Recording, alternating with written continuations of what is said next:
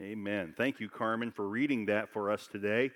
And uh, today we're actually going to focus on chapter 18 and then the first few verses of 19 that were read. They were read so that we would have really an example of what we're going to focus on in chapter 18. So I wanted those two connected together. Today is going to be a Bible class. Oh, where's all the excitement? Yeah, right. Um, I, I, want you to have your pencil or your pen out. I want you to be able to take down some thoughts, some notes, because what, as a shepherd of this flock, one of the shepherds, very important that we rightly interpret the Bible, that we more importantly rightly interpret the book of Acts. And so I want to share some things with you that I believe will help delineate for your future Bible study to understand how to put Acts in the proper context. Okay? So we're going to be doing some Bible study today. And uh, the scripture we're starting with is verse 18. It was read for us. This story uh, unfolds before us. But before we go there, let me just make some comments that I think are very important and quite honestly, I'm not convinced a lot of Christians understand. They don't understand the difference between the book of Acts and the book of Hebrews, for say. So I, I want to point some things out to you. The story of the book of Acts has proven to be a study in transitions. The entire book of Acts is all about transition or new beginnings. It's the beginning of the new covenant found in Christ. It's a picture of the church, the early church, in transition from Judaism to Jesus. Remember, the book of Acts did not start with the Gentiles, it started with the Jews in Jerusalem. This is a book that gives you a flux between Judaism and Jesus, and you're going to see that flux all the way through. We're going to see it even today in our reading and in our study. Uh, it, it, it's, it, it started on the day of Pentecost. That's really where the book of Acts really is triggered. That's when the church was started or launched. And, and we begin to see transitions immediately. We'll look at one of those in Acts 2 uh, in just a moment. The old ways of Judaism are constantly being faded out ever so slowly through the book of Acts. And the new ways of Jesus, or the new covenant is what we would call it, that Jesus instituted, uh, they're gradually taking root in place of Judaism. There, there's an interesting parallel between the book of Acts and the book of Hebrews. Both of them record the early church, the beginning and the early developments in the church but they record from different directions, coming from different angles. You're looking at my palm, right? And I'm looking, you're looking at my hand, I'm looking at my hand. You're looking at my palm, I'm looking at the back of my hand. What you see in my palm is completely different than what I'm looking at the back of my hand. I don't have any hair on the palm of my hand. Uh, I'm thankful for that. There's no hair on that side. But I do see hair on the back side, okay? Uh, it, it, we're looking at the same thing, but we're getting different views. The book of Hebrews, the book of Hebrews shows us the theological transition from Judaism to Jesus. The book of Acts shows us the historical transition from Judaism to Jesus. It's really important that we under, excuse me, understand the difference between those two. The theology, the doctrine of the book of Hebrews records that the laws and the ceremonies and the ritual patterns of the Old Testament were giving way to a new life that was rooted in grace. That's what Hebrews shows us. It shows us the doctrine, the, tra- the, the transition of doctrine from Judaism, the old law, into grace. The book of Acts shows us the historicity, it's showing us the historical change in people in this flux, in this transition. So, the history of the book of Acts gives us many insights into the depth of Judaism as we see people coming to Jesus Christ. We see in Acts them receiving Jesus as Savior. We see in the book of Acts, we're introduced to the church by the baptism of the Holy Spirit at salvation, becoming part of the church, identifying with the church in every way, but still, oftentimes in the book of Acts, those same people that are being saved are hanging on to the old way, to Judaism. It's a book that is in transition. It, God could have hidden that from us. He could have just said they were, they were Jews uh, following Judaism, and now they're Christians following Jesus. He doesn't do that. He gives us a whole book of the movement from one to the other. You say, why is that important to us today? I mean, I feel like I'm sitting in a seminary class, and what's the significant value for me today? Well, first of all, know this that all scripture is God breathed, and it's written for, the Bible says, first and foremost, for our instruction. Everything in the Bible is important. Sometimes what we read doesn't seem to ap- apply to my, my, my life right now. Believe me, it does. You just got to dig deeper to find what God's trying to say in that text. I, I want you to know that there is a difference between you taking your experience, whatever your experience is in your walk with Christ, and trying to make that your theology, than letting the scripture and interpreting the scripture accurately and letting your theology come from the Bible. Today in this world, many Christians, many pastors, whole denominations of people are following their experience as if it's the truth. And the reality is only the only absolute truth is this. So we must properly exegete. We must properly interpret the Bible to our lives. Amen. That's why I'm saying what I'm saying about the book of Acts. It's a study of transition where the book of Hebrews the book of Romans, those are books that are strong in doctrine. Okay? If you're going to build doctrine, systematic theology, seeing the whole of Scripture, you don't do it from the book of Acts. Why?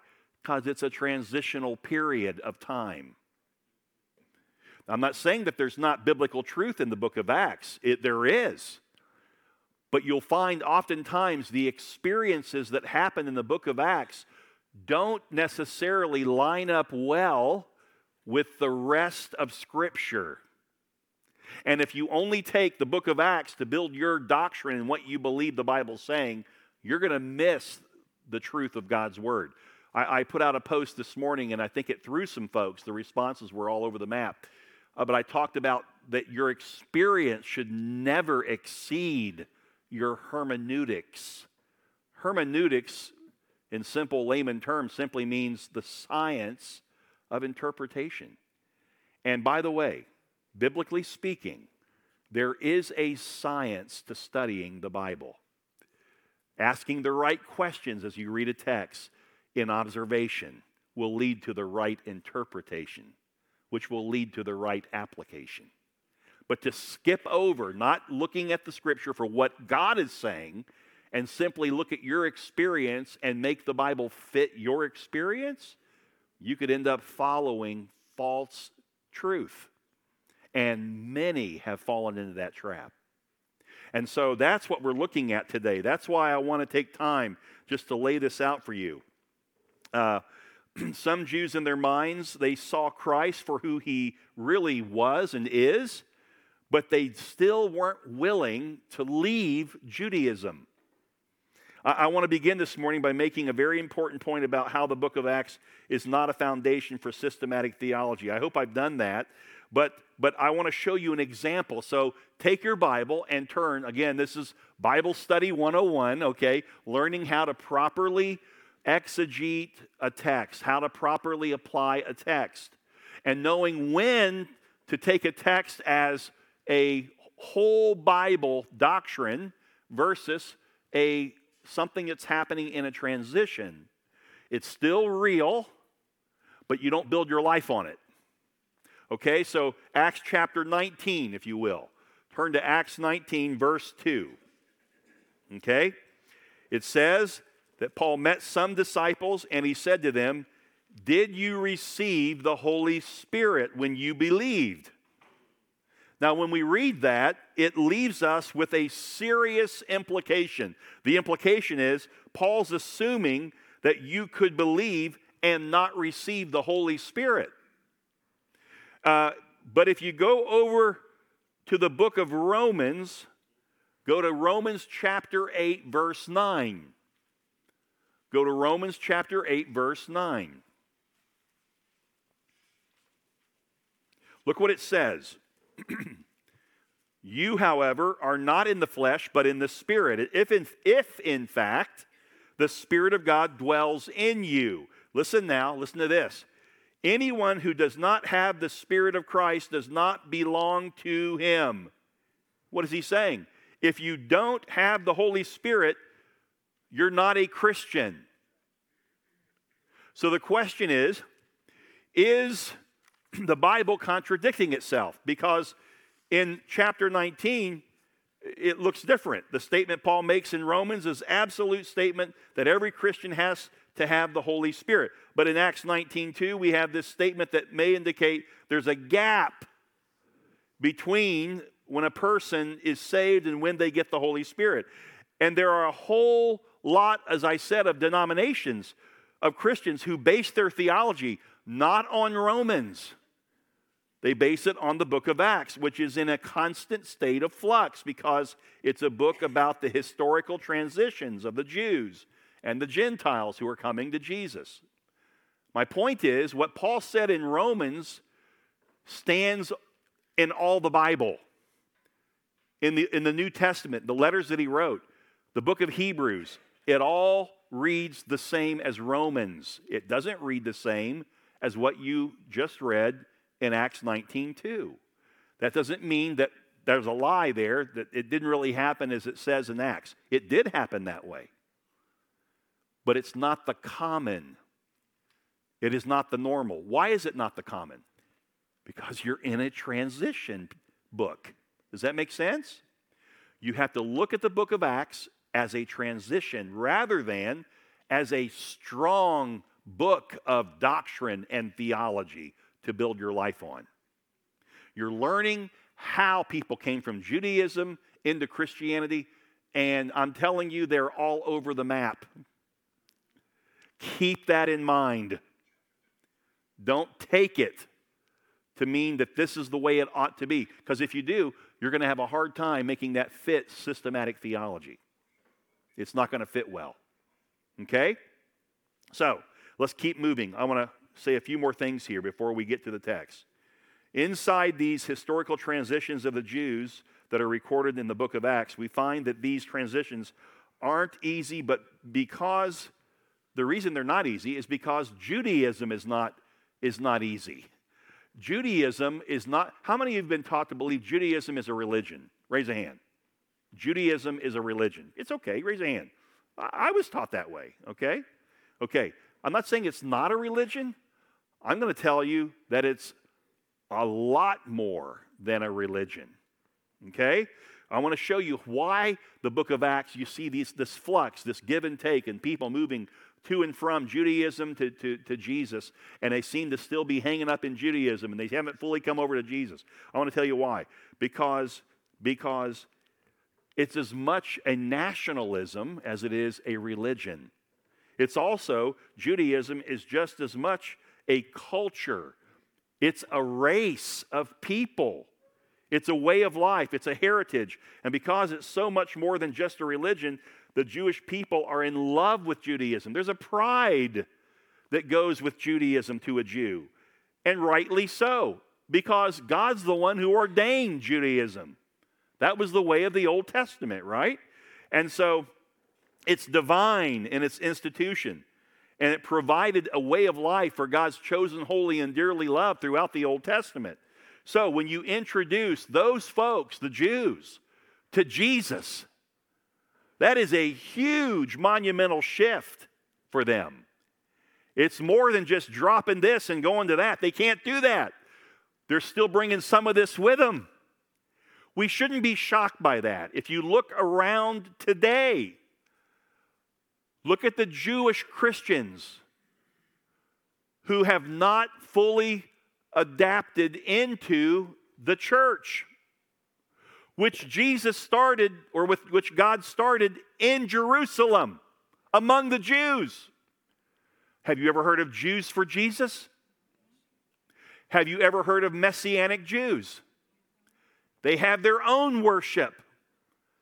They don't meld into the body of Christ, the church. Not well. I'm not saying they're wrong. I'm not saying that we're right. I'm just telling you the facts.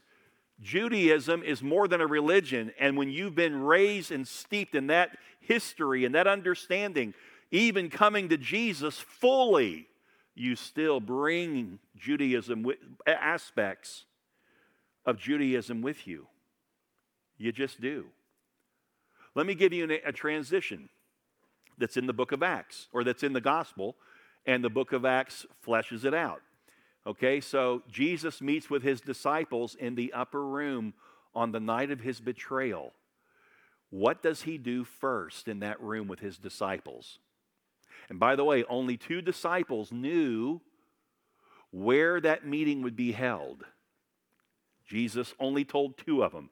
And he told them to go out that day and get the, get the lamb and go prepare the lambs, Have it sacrificed at temple and then bring it and we'll and, and I want you guys to prepare the lamb. He did not let the other disciples know where they were going to be meeting that night. So the two went and they prepared the lamb as Jesus had requested. And then Jesus took the disciples to that location. Why? Why didn't he just tell them? Because Judas would have gone to the soldiers and told them, We're meeting tonight at this location. And that would have disrupted what must happen in that room that night.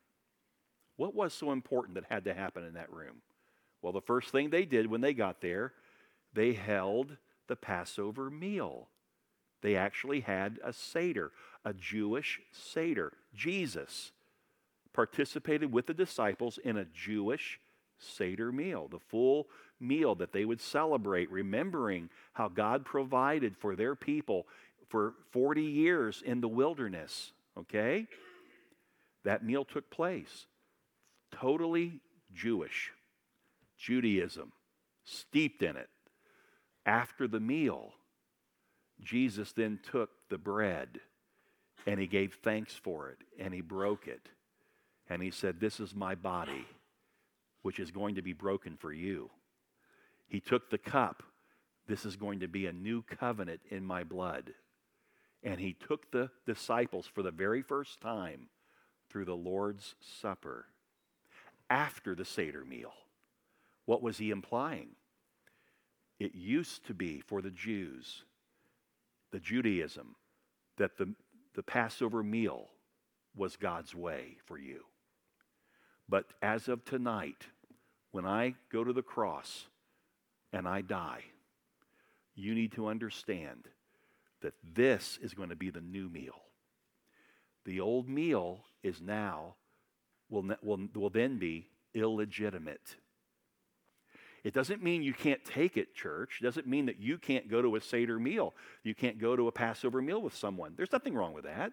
You're remembering the way the Jews used to function. But here's the key with any observance of the Old Testament, you must do it with Jesus in full view. If you cannot see Jesus in it, don't do it. Because it's just an Old Testament law, ritual, ceremonial uh, law. Don't do that. But Jesus took out the old and he instituted the new. Okay? So, this, I just showed you Jesus instituting a new way. They go to the book of Acts, and guess what they do? They're saved, that's new. They're baptized, that's new, into the body of Christ. They meet in homes. That's new. They always went to synagogue. They also took the Lord's Supper in the home. Totally new. They didn't wait until the next year when the Passover meal, the feast would take place in Jerusalem. They were eating in the home daily, breaking bread, fellowship, and giving themselves to prayer. All of this is new. Yet, yet, I want you to see this. Turn in your book, in your Bible, to Acts chapter 2, verse 46. Sorry for the Bible lesson, but I got to tell you something. As one of the shepherds of this flock, we do not want our people to be ignorant of understanding how the book of Acts fits in the Bible. Okay? We want you to understand and rightly interpret what's happening in Acts, but not make it your doctrine that supersedes or overlaps and takes over what's taught in theological books like Romans and Hebrews. Okay? So if you go to Acts chapter 2, verse 46, look what it says day by day, attending what? I thought they were meeting in homes. I thought they, yeah, they are. But they're also still attending to the temple. They're going to temple as a Jew. Isn't that interesting? They haven't made the full transition yet. And breaking bread in their homes, they received their food with glad and generous hearts, praising God, having favor with all the people. Do you see God criticizing them for going to temple? No. Because this is part of the transition. He knows how broad Judaism, what it means to them, how hard it is for a Jew to transition. So he allows. And look, look, let's continue on in verse 47. And the Lord added to their number day by day those who were being saved. Now look at chapter 3, verse 1. Now Peter and John were going up to the temple at the hour of prayer, the ninth hour. This is when the Jews would go to temple to pray. If you were in Judaism, that's what you did. You were a good Jew, obeying the law, and you're going to temple at 9 o'clock to pray. Peter and John are doing the same thing. But wait a minute, they've been set free by Jesus Christ. What is going on here? I want you just to notice the church has come into its own identity from Israel altogether, meeting in homes, baptized, taking the Lord's communion, and yet still struggling with a very difficult transition to give up all these older ways from Judaism. Folks, listen to me. If you want this explained more thoroughly to you, read the book of Hebrews. That's what it's about. It's showing the Jew the transition and the importance of leaving the old law and allowing Christ to be the carry on of the law. By the way, when Jesus said, I didn't come to I didn't come to abolish the law and the prophets. I came to fulfill. The word fulfill means, it doesn't mean to to, you know, become something new other than the law. Here's what it means it means to carry out, to take what the Old Testament gave us and to carry it forward so that you understand fully where it fits into God's picture of the gospel. The Old Testament law was one purpose to point you to Jesus, to say to you, you're not good enough to live by the law. Go ahead and try. You can't do it. Therefore, it causes you to be frustrated. And then when God sends Christ, and He is the one who will carry out the law that you couldn't carry out, you now have someone that you can place your trust in. Now, that's why Paul said that the Old Testament law is death. But the life that we have is in the Spirit in Christ, amen, who lives in us. So this is all very important. Now, here in our study, we find Paul. We're going to, I'm not going to go a lot longer. I, this is enough of a, for us to take home and chew on. And again, your homework assignment, if you really want to dig deep in this and understand the difficulty of transition, just notice that the writer of Hebrews spends the whole book trying to help the Hebrews, the Jews, to make the transition. It's that hard. Well, the book of Acts is the picture of how hard it was. So don't take Acts out of its out of its perspective, okay? So now, Acts chapter 18 verse 18 after this Paul stayed many days longer and then took leave of the brothers and set sail for Syria and with him Priscilla and Aquila at Sin, uh, Sin I can't even pronounce that, Sin, whatever it is, Cenchreae. Uh, he had his hair cut. Paul got a haircut.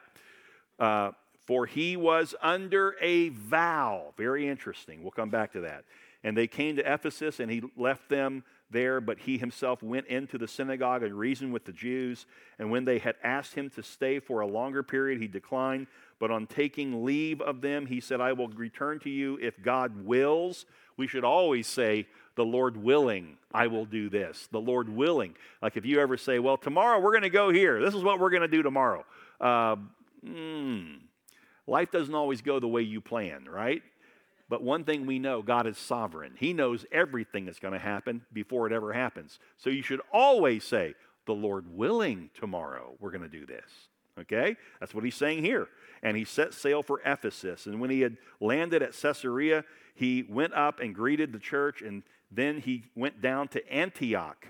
Uh, after spending some time there, he departed and went from the one place to the next through the region of Galatia and Phrygia strengthening all the disciples. Okay, that's really confusing to hear all that stuff. So let's put it up on the board. I want to show you this is the second missionary journey that we've been studying. We've already studied the first missionary journey. And let me step to the side so those of you over here can see too. But okay, so so here's where Paul is. Whoop, turn this thing around. So Paul finds himself, he was in Athens, right? He went to the Areopagus, and there he taught, which is a hill where all the philosophers are. Marshall preached a great message on that Sunday. And then he goes to Corinth, and he's, he spent uh, a year and a half in Corinth. Okay, God gave him a rest. Okay, he needed the rest. And then he makes his way down to that little place, whatever it's called. Okay, okay, and uh, hey, that's kind of like Semsrot. Semsrot. What's your last name? Semsrot. Okay. Um, so then he makes his way over to Ephesus, okay? So now he's coming back across the Aegean Sea into Asia Minor, and now he heads home. He heads home. Why is he going down to Jerusalem? Why? Because when he was over here, he had to get his hair cut. Why? Because he had made a Nazarite vow earlier. His hair had gotten long. You ever had the picture of Paul being a bald headed guy? People have said he was bald headed, you know, and all that. He had, for a time, Paul had long hair. Okay, he looked like a hippie, and it was because he was keeping a vow before God. So now he's going to travel all the way down here, but he goes over first to Ephesus, where he spends later three years at, another time. He'll spend three years at Ephesus. But look at the journey home. Now, in the first missionary journey, remember they left here and they went over to Paphos in Cyprus. Then they went up in here to, uh, I'm sorry, Perga up here. And then they went north up into this region. Okay? This time it's backwards. He started in Antioch up here. And then he goes all the way out. We've, we've already studied all of this. And now he's, he's, he's at Corinth and he's getting ready to head over to Ephesus, okay? So you can see what's, where Paul is and he's going to end up in Jerusalem. And now let's take a look at the scripture again and see what's going on here. Let's make sure we understand what's happening before we close. Paul has been on quite a journey. He's traveled from Philippi through Thessalonica down to Berea, then to Athens, and then finally to Corinth. And all the way, along the way, he's been hassled, he's been persecuted, he's been beat up. I mean, I'm telling you, the guy is war slap out. It's been a very difficult journey. But finally, he arrives in Corinth, only to find out that Corinth is the most wicked city of all the cities he's ever been in. He wants rest, he needs a place to rest, and God sends him to the most wicked city of all. These people are vile, these people are wretched, and he doesn't know whether God can do anything about it. It was in Corinth that they had the worship of a sexual god, a female god. and a thousand prostitutes who worshiped at the temple of this, this, this female god. They would come down at night and they would sleep with the men. That was their religion.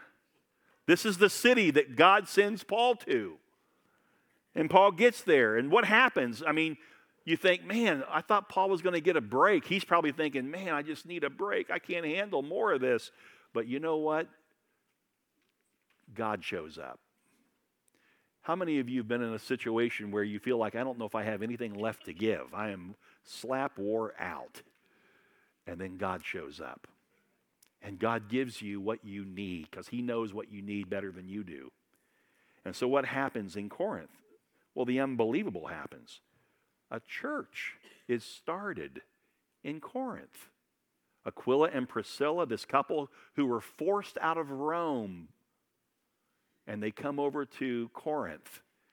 And they are, they are tent makers by trade. So maybe they met Paul in tent making. Maybe they met Paul at the synagogue because they're, they're Jews. And, and now they start a church with Paul. And they, the church meets in their home. And the church becomes so successful that when Paul leaves, he takes Aquila and Priscilla with him. The church has been established in Corinth, of all places. But here Paul is, poor old Paul, you know, worn out, chased all over Europe and Macedonia, finally gets to rest a little bit in Asia Minor or, or over in, um, in uh, Europe, and he can't do it. And then he goes to Asia Minor, and, and God uses him there in Ephesus. So he's, he's blessed by the extended stay in Corinth. Believe it or not, the, of all places, but Paul was able to rest for a year and a half in Corinth. Okay, now he's going to sail. Okay, now, look at verse 18, latter part of the verse. This is where I want to pretty much finish up here. So he's at Cenchreae, whatever that is. Man, I'll tell you. How do you say it, Marshall? Who knows? Okay. Uh, he had cut his hair, for he was under a vow. And so in Numbers chapter 6, it actually talks about the Nazarite vow. That's probably what it was. Usually, this vow was taken for a certain period of time, and when completed, the hair which had been allowed to grow freely, was cut off, and then it was taken to Jerusalem and offered up to the Lord in a very special ceremony. That's why Paul is going to Jerusalem. The purpose of the vow of a Nazarite was to express a unique consecration to God.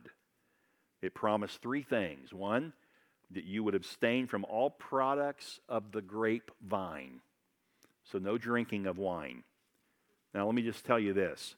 People will say all the time, well, the, the, the, the, you know, the wine in the Bible days was not alcoholic.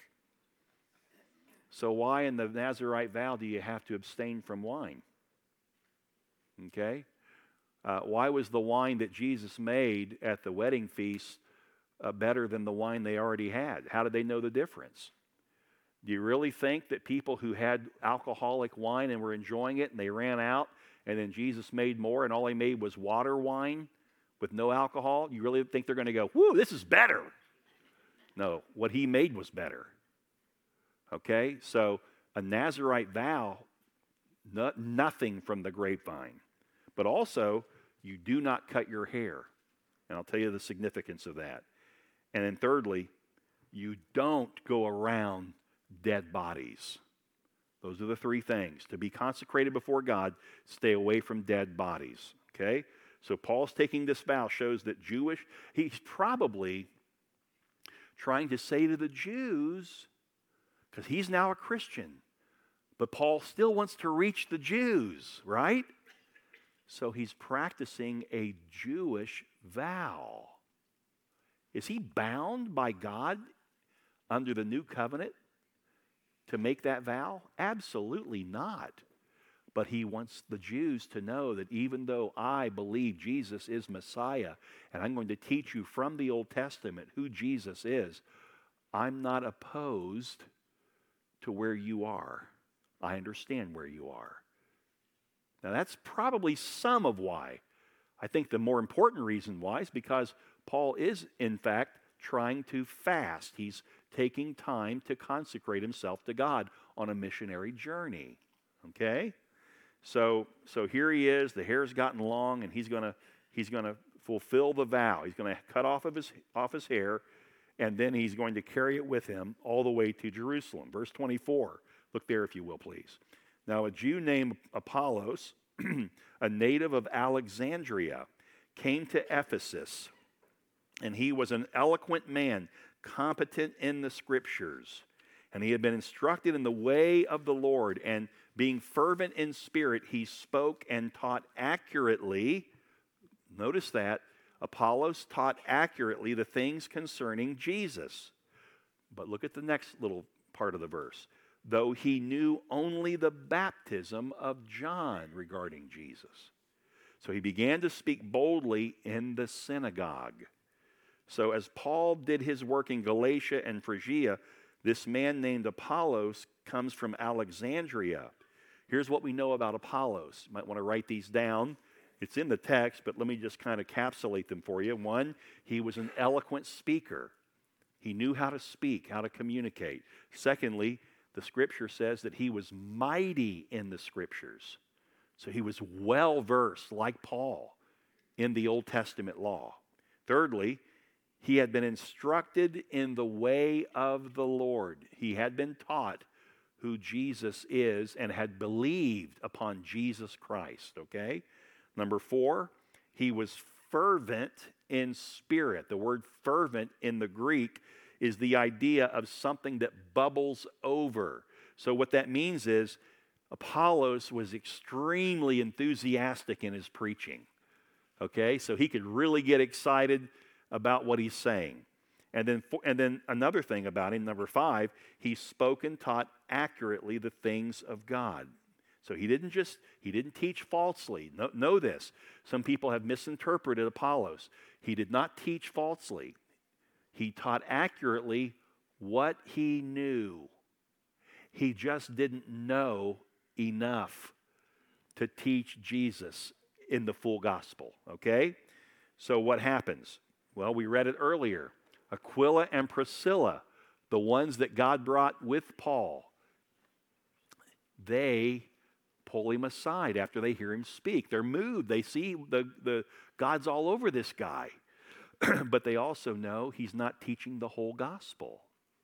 So they pull him aside and they brought him up to speed of the whole gospel so that his message would be complete, so that people could believe and receive the Spirit, receive God. And so, verse 26 when Priscilla and Aquila heard him, they took him aside and explained to him the way of God more accurately.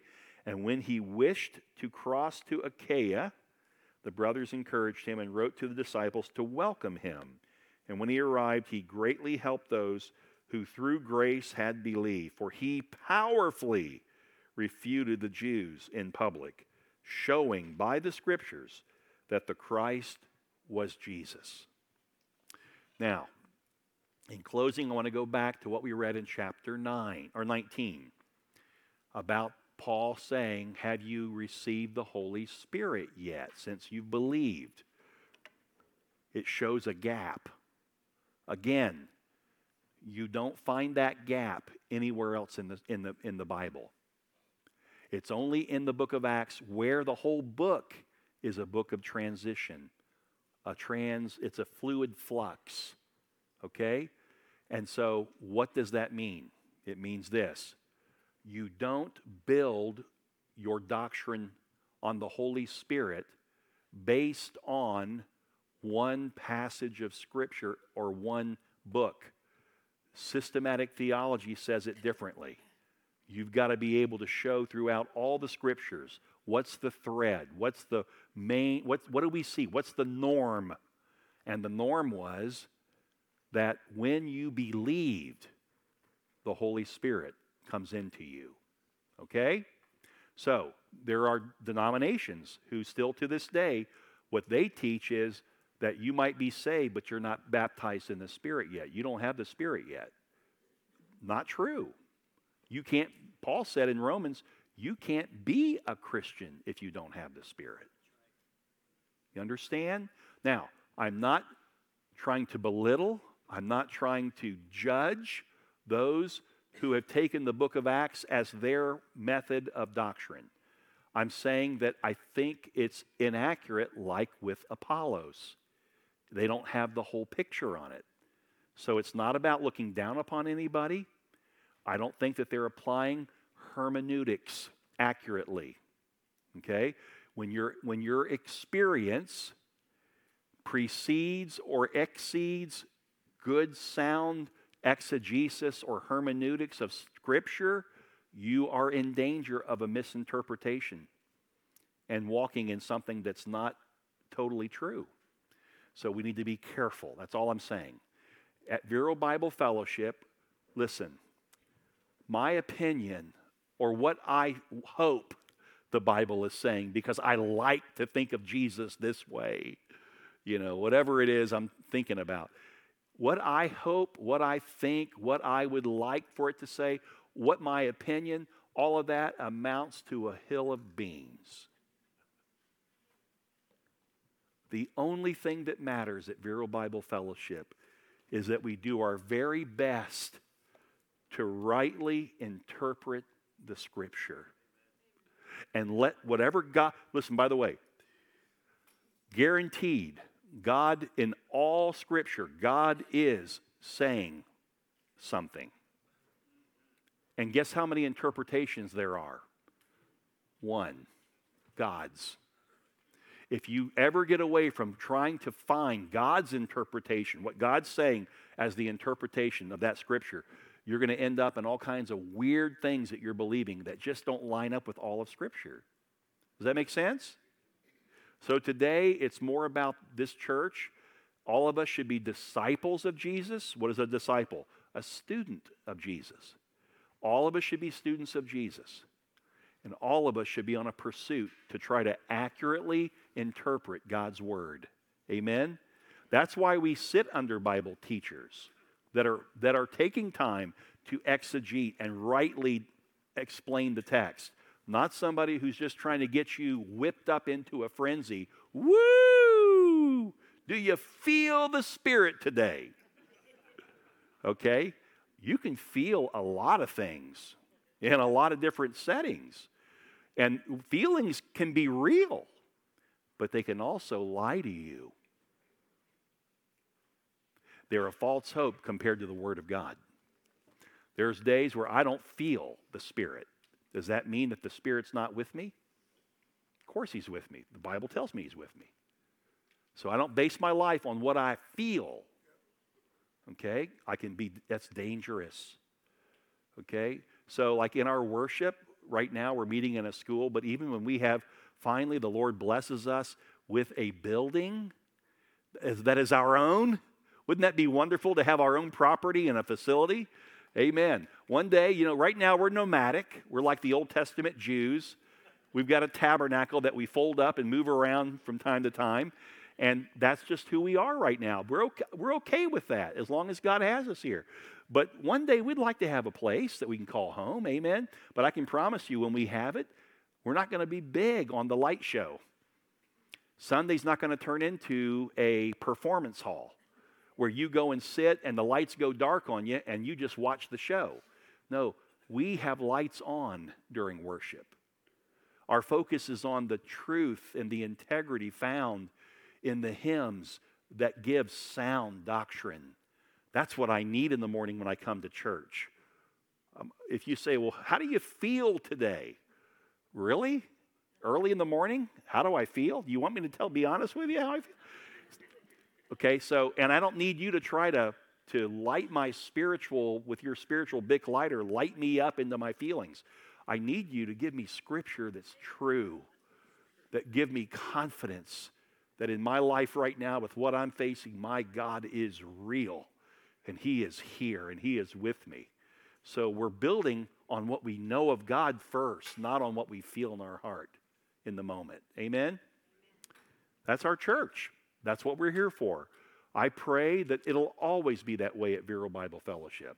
Because out there in the world, there's a lot of different kinds of churches trying to do different kinds of things. I know I heard recently one church actually came out and said, We want a younger congregation. We want a younger congregation. And I would say, then send us the ones you don't want. because the reality is, we want a multi generational church. Every single age in this room and in the next room are important. We don't reject any. We're not trying to appeal to one type. God wants us as His children to all be together. That's why our kids stay in during worship. We're all together. Is that a hassle for parents? Yeah, at times I'm, I'm sure it is. Is it a hassle for some of you when you hear a kid crying or whatever, distracting you during worship? Sure. But you know what? I'd rather have the kids there learning and growing with us than to ship them off somewhere else where they're not familiar with what it looks like as an adult to worship God. That's why a lot of kids leave, go to college, go off to work, and they never go back to church because they never really understood church. Amen? All right, I've talked long enough. And uh, we're going to stop and we're going to pray. I, I hope that today this simple teaching from this text is helpful to you. Again, homework assignment. If you really want to go further to understand just how difficult it is for the Jew in the book of Acts to make the transition from Judaism to, to Jesus, read the book of Hebrews. Okay? Because that's all it's written for, is to help them make the transition. Lord, thank you so much for your word. Thank you for the clarity. Lord, the clarity that you want us to walk in. You don't want us to grab one passage that we like and then try to build our lives on it. You want us to understand what the Bible is saying in total and then find out what you're saying in that text and walk in it. The Bible doesn't need to change to fit me, I need to change to fit the Word. So, Lord, this week, may the Bible study of, of the people of Vero Bible Fellowship be effectual. May it bring a result that we would be greater salt and light in this world. In Jesus' name. And all God's people said, Amen. Amen. God bless each of you. Take time to fellowship. Good to see you. And uh, Teen Challenge Boys will be back at some point here soon. Uh, many of you were asking me this morning. I want you to know that, okay? If you need prayer for any reason, elders and uh, prayer partners will be up front. They'll be glad to help you, okay? God bless.